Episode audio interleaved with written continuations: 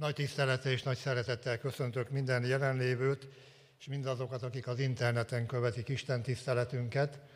Örökkévaló Isten kegyelmét, békét és áldását kívánom mindenkinek az életére, és további áldott karácsonyi ünneplést.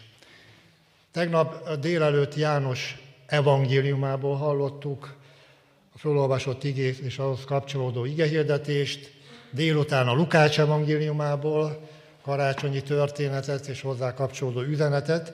Ezúttal az apostoli levelekből hangzik majd az alapige, mégpedig János apostol első leveléből, a negyedik részből.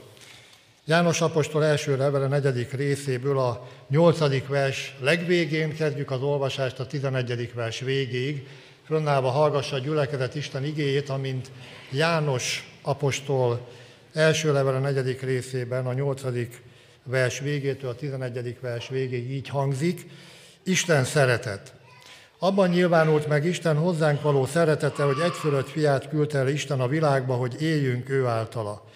Ez a szeretetés nem az, ahogy mi szeretjük Istent, hanem az, hogy ő szeretett minket, és elküldte a fiát engesztelő áldozatul bűneinkért. Szeretteim, ha így szeretett minket Isten, akkor mi is tartozunk azzal, hogy szeressük egymást. Köszönjük, Urunk, a Te ígédet, amely élő és ható, színigaz, mert a Te szabad mindig megáll. Az, ami szívünk vágya, hogy ne csak hallgatói, hanem megtartói legyünk a Te igének, a Te dicsőségedre és sokak áldására, és a mi magunk életében is legyen nagyjá a Te szereteted, és valóban elmondhassuk azt, hogy Urunk és megváltunk vagy, mert hallgatunk a Te szabadra, és követjük azt. Áldj meg mindannyiunkat, akik halljuk most a Te igédet, és fogadhatjuk szívünkbe üzenetedet. Hallgass meg imánkat, Atyánk, fiadért, az Úr Jézusért. Amen. Foglaljon helyet a gyülekezet.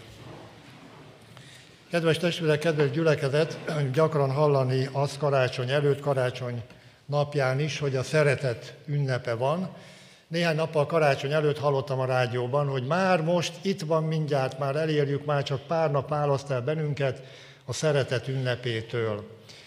Az előző rendszerben arra törekedtek, hogy karácsony igazi üzenetét háttérbe szorítsák, elfeledtessék, nevezték fenyőünnepnek, családok ünnepének, és már akkor is a szeretet ünnepének. Mi, akik itt vagyunk, nagy rész, vagy szinte mindenki tudjuk, hogy karácsony nem úgy általában a szeretet ünnepe, nem úgy általában az emberi szeretet ünnepe, hanem az Isten szeretetének az ünnepe. Ha bővítjük, azt is mondhatjuk, hogy Isten irántunk való szeretetének az ünnepe, még tovább bővítve Isten irántunk való meg nem érdemelt szeretetének az ünnepe. A tegnapi üzenetek és a mai üzenet is természetesen összhangban van, hiszen a karácsony üzenetét szeretnénk megerősíteni, tolmácsolni, napról napra tovább vinni, hogy aztán a mindennapokban is ott legyen az életünkben. Én most három üzenetet szeretnék a szívetekre helyezni a felolvasott ige alapján. Az első az, hogy Isten szeretete látható, a második, hogy önfeláldozó, a harmadik pedig, hogy Isten szeretete elkötelező szeretet. Mi emberek sokszor azt gondoljuk, hogy mi elképzeljük, hogy milyennek kell lenni a szeretetnek, meg is fogalmazzuk ezt, de mivel annak teljességét mi nem tudjuk megélni, gondoljuk, hogy majd Isten fogja azt megvalósítani. Valójában azonban a dolog úgy van, hogy az Isten szeretet, ahogy János apostol itt kijelent, és a Szentírásban végig meg is találhatjuk azt, hogy valóban ő a szeretet. És az ő szeretetének, az ő személyének, a lényének mi nem tudjuk a teljességét fölmérni, hát ha tudnánk, akkor nagyobbak lennénk, mint ő. Az Isten szeretetének magasságát, mélységét, szélességét és hosszúságát nem tudjuk fölfogni és megmérni. Nagyon nagy ajándék a számunkra a kijelentés, a kinyilatkoztatás. Hogy a Szentírásban olvashatunk arról, hogy kicsoda Isten. Megismerhetjük magunkat, hogy valójában hol tartunk, hol vagyunk, és hogy hogyan találkozhatunk vele, és hogyan járhatunk az ő útjain. Erről szól a kinyilatkoztatás, és segíti aztán a megtapasztalás, hogy amikor mi Istennel járunk és megtapasztaljuk, hogy az ő szava igaz, erősíti azt, hogy bízunk és higgyünk őben az ő szavában, és amit ő mondott önmagáról. azt mondjuk, hogy Isten örökkévaló, akkor azt is mondjuk, hogy a szeretete örökkévaló. Ha azt mondjuk, hogy teremtő, akkor azt mondjuk, hogy a szeretete teremtő szeretet, hiszen kiárat az ő szeretete akkor, amikor megteremtette a világot és benne az embert. Azt mondjuk, hogy Isten hűséges, akkor azt is mondjuk, hogy a szeretete hűséges. Amikor kihozta hatalmas karral, kinyújtott kézzel az ő népét Egyiptomból, a fogságból, a rabságból is szövetséget kötött, akkor ő ahhoz hűséges szeretettel ragaszkodott. Pálapostól azt írja Timóteusnak az új szövetségi néppel kapcsolatban, hogy ha mi hűtlenkednénk is, ő hű marad.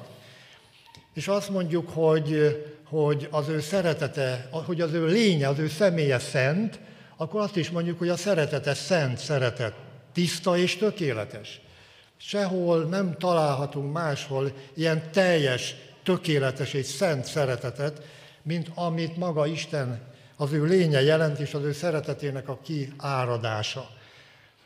Azt szoktuk mondani, hogy az embereknek szeretetre van szüksége, hiszen mindenki szeretne boldog lenni, mindig örülni, és valamilyen módon megtalálni azt az életet, ami örökké tart. Ez ott van mélyen az ember szívében, Szóval igazából nem tud szembenézni a meghalással, nem tudja ezt földolgozni, hogy az élete véges, vagy hogy utána, ha van tovább, akkor a gyötrelem helyére juthat.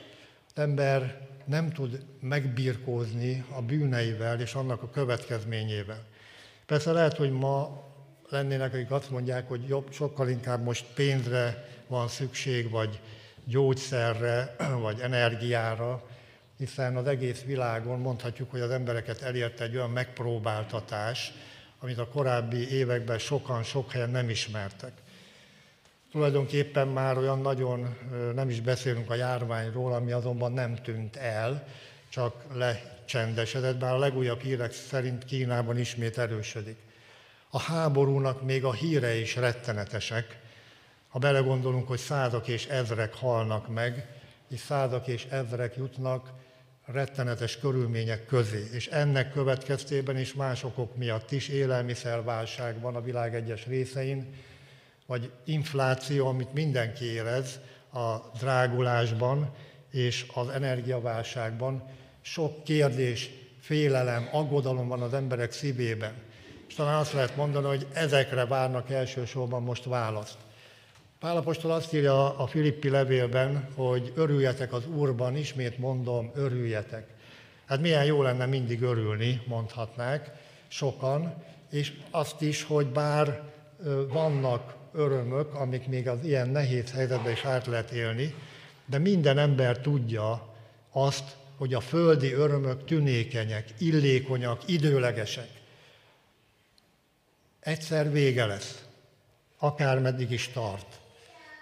Azt írja Petőfi Sándor, akinek hamarosan ünnepeljük a 200 éves születését, hogy az öröm az óceán kis gyöngye, mire felhozom, össze is töröm. Így éli meg az ember valójában a boldogság, az öröm utáni vágyát, sok mindenben törekszik, sok bálványjal próbálja betölteni az a szívét, ahogy az éves igényben annyiszor elmondtuk, hogy mi nem akarunk azon az úton járni, mert a bálványok nem hoznak soha megoldást, főleg nem végleges megoldást, főleg nem örök életre való megoldást. Amikor Pál azt írja, hogy örüljetek az Úrban mindenkor, akkor ez nem csak egy ilyen jól hangzó jelszó, hanem ez igaz, mert az Isten igéje igaz, és ezt ő a börtönből írja. A filippieknek, akik kétségek között vannak, hogy mi lesz az apostol sorsa. És azt mondja, én örülök itt is annak, hogy terjed az evangélium, és ti is örüljetek. De hát lehet felszólításra örülni? Vagy mindig örülni? Hát az előbb állapítottuk meg, hogy akármilyen örömöket talál az ember a Földön, az időleges. De ha belegondolunk abba, hogy a Szentírásban az öröm és a szabadulás, a szabadítás mindig össze van kapcsolva, akkor már érzékelni fogjuk, hogy igenis igazat írt Pálapostól. Úgy imádkozik Anna az Ószövetség magnifikátjában, egy sámmal kettő-kettőben olvashatjuk, örvendes szívem az Úrban, mert örülhetek szabadításodnak. Ézsás 12.3. Örvendezve fogtok vizet meríteni a szabadulás kútforrásából. Ha az új szövetségre térünk, Lukács 10.20-ban mondja az Úr Jézus a tanítványoknak, akik annak örülnek, hogy az, engednek a gonosz lelkek is az ő föllépésükkor, azt mondja, annak örüljetek inkább, hogy nevetek föl van írva a mennyben, mert az azt jelenti, hogy örök életetek van. Pál írja a rómaiaknak a 14. rész 17. versében, az Isten országa nem evés és ivás. Már most karácsonykor ez eléggé előtérbe szokott kerülni, és ebben is van öröm. De időleges, hanem igazság, békesség és Szentlélekben való öröm. A Szentlélek pedig azokban vesz lakozást, akik megtértek, újjászülettek. És ebben az értelemben ez az öröm, ami Istentől így jön, a megváltottak öröme, nem függ a körülményektől. Semmilyen körülmény nem veheti el, nem ronthatja meg. És igenis lehet így örömünk. Igenis így tudhatjuk, hogy a teljes öröm vár a mennyben, a teljes boldogság. És ezen a földön már ennek a bizonyosságában élhetünk, és igaz, hogy végül mégis minden embernek az Isten szeretetére van szüksége. A gondviselő szeretetére és a mindennapok, de mindenek fölött a szabadító szeretetére, amelyel bűnbocsátot és örök életet ajándékoz. És azért mondhatjuk, hogy az Isten szeretete látható lett, mert valóban látható lett. Hiszen az Ószövetségben olvassuk, az Új Szövetségben, hogy Isten soha senki nem látta, nem is láthatja, mert nem tudná élve elviselni. És ezért az Isten emberré lett. Jézus Krisztus, az Isten fia, a megígért messiás, kisdetként megszületve belépett a mi világunkba, a történelmünkbe. Látható lett. Hallottuk tegnap, a János Evangélium első rész alapján az ige testélet közöttünk lakott, és láttuk az ő dicsőségét, mint az Atya egyszülöttjének dicsőségét telve kegyelemmel és igazsággal. Mert olyan tévtanítások voltak, hogy az csak látszattest volt. Hát az nem lehet, hogy valóságos. És János azt írja, ugyanezekkel a tévtanításokkal küzdve a levele, az első level első részében, hogy amit hallottunk, láttunk, megfigyelt, meg is tapintottuk, azokról teszünk bizonságot. Az élet igéről így teszünk bizonságot. Ez valóságos. Látható lett. Isten elhúzta a függönyt. Belépett a mi világunkba, látható lett az ő fiában. Azt írja itt János a negyedik részben, hogy abban nyilvánult meg Isten hozzánk való szeretete, hogy egyszülött fiát küldte el Isten a világba, hogy éljünk ő általa, hiszen csak Jézus Krisztus által van igazi életünk. Elküldte, és ilyen módon lett láthatóvá, átérhetővé Isten szeretete. De akkor már itt is vagyunk, hogy ez a szeretet önfeláldozó. Ábrámnak nem kellett feláldozni a Izsákot, az atya viszont az egyetlen, az egyszülöttet küldte el, és Jézus Krisztus bűnné és átokká lett értünk, hogy mi Isten igazsága legyünk ő benne. Azt vállalta föl, hogy a büntetést magára vegye. Hallottuk tegnap, hogy a kereszten ragyog az, hogy Isten igazságos, szent, és az is, hogy ő szeret és kegyelmes. Mert senki ember önmagát megváltani nem tudja, a bűntől nem tudja magát tisztára mosni, a bűn következményétől, a bűn zsoldja a halál, sem magát, sem mást fölszabadítani nem tudja, hiszen a bűneset után eljött a szenvedés, a nyomorúság és a halál, a meghalás erre a világra, és a halál a, az a halál, amely a kárhozatot jelenti, és nincs emberi erővel való szabadulás. És egy tiszta, szent áldozatra volt szükség, hogy János mondja, íme az Isten bárány, aki hordozza, aki elveszi a világ bűnét. Isten ezért lett emberré, mert még a büntetést is magára vette, az ítéletet is magára vette. Jézus Krisztus az Isten fia, aki hozzánk hasonló volt, kivéve a bűnt, mert csak tiszta áldozat lehetett. Így az Isten igazsága érvényesült. És ugyanakkor az ő szeretet és kegyelme is, mert a bűn gyűlöli, de a bűnös embert szereti, mindenki számára fölkínálta a kegyelmet. Hallottuk a advent negyedik vasárnapján, hogy megjelent az Isten üdvözítő kegyelme minden embernek. Isten azt akarja, hogy mindenki megtérjen és éljen és eljusson az igazság megismerésére. Ezért hirdetjük azt a karácsonyi evangéliumot, és ezért emlékezünk arra, hogy karácsonykor, nagypéntekre, húsvétra és pünkösre is gondolnunk kell. Az ő történet nagy eseményeire. De azért döbbenetes Angelus Silesius pár versére gondolni, mikor azt írja, hogy Krisztus Betlehemben ezerszer megszülethet, elkárhozol, ha nem születik meg te benned. Ezért kell imádkoznunk, ezért kell bizonságot tennünk azok felé, akik még nem az övé, hirdetni az evangéliumot, és nekünk pedig kérni az erőt Istentől, hogy megálljunk, megmaradjunk hűségben és hitben ezen az úton az ő gyermekeiként, hiszen mi abban a kiváltságban részesültünk, akik befogadtuk Jézus Krisztust, hogy Isten gyermekei lettünk. Ennél nincs nagyobb méltóság, ennél nem lehet nagyobb karriert csinálni, ennél többet ember nem kaphat. Igen, önfeláldozó szeretet. Látható szeretet és önfeláldozó szeretet. És mire indít ez bennünket? Ugye itt a, még ezt szeretném idézni a János levele első levele negyedik részből azt írja, hogy ő szeretett minket és elküldte a fiát engesztelő áldozatul bűneinkért. Ott szó szerint az van, hogy védkeink eltörléséül. Védkeink eltörléséül. Eszembe jutott, hogy szoktuk kérdezni a bemerítkezőktől, hogy hiszed-e, hogy Jézus Krisztus eltörölte minden bűnödet, mindet, nem némelyeket, mindet. A másik kérdés, hogy elége Jézus vére minden bűnöd eltörlése, és ez nem ugyanaz a kérdés, itt arról van szó, hogy elég, vagyis, hogy nem kell társ megváltó Jézus mellé, senki. Semmilyen bálvány nem kell mellé. Ő, ő az, aki egyetlen áldozatával örökre tökéletesé tette a megszentelteket. Gondoljunk bele, védkeink eltörlése, hogy mindet eltörölte. Hát ez, ez valami csodálatos szabadulás. Ennek tényleg lehet örülni. Ennek a bizonyosságában tényleg lehet járni. És akkor ebből az következik, ahogy hallottuk tegnap a háromdimenziós szeretetről, hogy ha Isten így szeretett bennünket, akkor mi is szeressük őt. Amire emberi erő nem nagyon alkalmas, de, ahogy Pál írja a római levél 5. részében, szívünkbe árat az Isten szeretete a nekünk adatott Szentlélek által. És így tudjunk ebben a szeretet áramban lenni. Ő szeret minket, és mi pedig őt hálaadással és engedelmességgel. A Róma 12.1-ben olvasjuk, és volt éves igénk, hogy szálljuk oda magunkat élő és szent áldozatul, mert ez tetszik az Istennek. Itt azt írja, és itt jön ugye a harmadik dimenzió, hogy szeretteim, ha így szeretett minket Isten, akkor mi is tartozunk azzal, hogy szeressük egymást.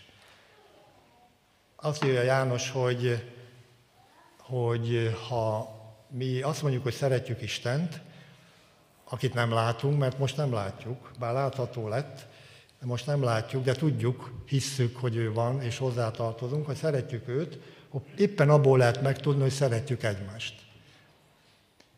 Itt egyébként a kell szó van eredeti szövegben, hogy szeretnünk kell egymást. Tartozunk azzal testvéreinket, felebarátainkat. Az Úr Jézus még arról is beszél, hogy ellenségeinket. Hogy szeressük egymást. Pál azt írja a Római Levél 13. rész 8. versében, hogy ne tartozatok senkinek semmivel, csak azzal, hogy egymást szeressétek. A reformáció idén a reformátori etikának egyik legfontosabb sarpontja ez volt, hogy abban lehet megtudni, hogy mi Istenhez tartozunk, és szeretjük őt, ha szeretjük egymást. Ha szeretjük egymást. Azt írja János ugyancsak az első level a harmadik részében, hogy ne szóval és ne nyelvvel szeressünk, hanem cselekedettel és valóságosan. Azt is kifejezték annak idején a reformátorok, hogy ennek két megnyilvánulása van. Az egyik az áldozatos cselekvés, ne szóval, ne nyelven, valóságosan, a másik a megbocsátás. Nincs olyan ezen a földön, hogy súlódások, feszültségek, ellentétek, összeütközések ne keletkeznek, még a legközelebbiek közötti családban vagy gyülekezetben, emberek között. És azt írja Pálapostól a Efézus levél 4. rész 32. versében, hogy legyetek egymás, egymáshoz jóságosak, irgalmasak. Bocsássatok meg egymásnak, ahogy Isten is megbocsátok nektek a Krisztusban. A szeretet a megbocsátásból él. Ezen a földön nehéz elkerülni, hogy soha ne forduljon elő. De ha mégis, akkor a megbocsátásból él a szeretet. Akkor van fölszabadultság, ha kiengesztelődés történik. Szóval az Úr Jézus tegnap is idézve volt, azt mondta a tanítványnak, hogy arról ismerik meg, hogy tanítványaim vagytok, ha egymást szeretni fogjátok. Higgyétek el, hogy a gyülekezetnek összességében is óriási hatása van, amikor a testvérek szeretik egymást. Nem egy ízben tapasztaltam, hogy aki barátkozókra járt, hogy megtért, hogy először jött el, aztán kezdett tovább alkalmakon részt venni, hogy azt mondta, előbb azt sem tudtam, hogy miről beszélnek itt, nem értettem, meg hogy mi zajlik, de azt éreztem, hogy szeretet van, már az ajtónál, ahogy fogadott. A légkör, amilyen volt, talán mi nem is gondolunk így erre, mert olyan természetes.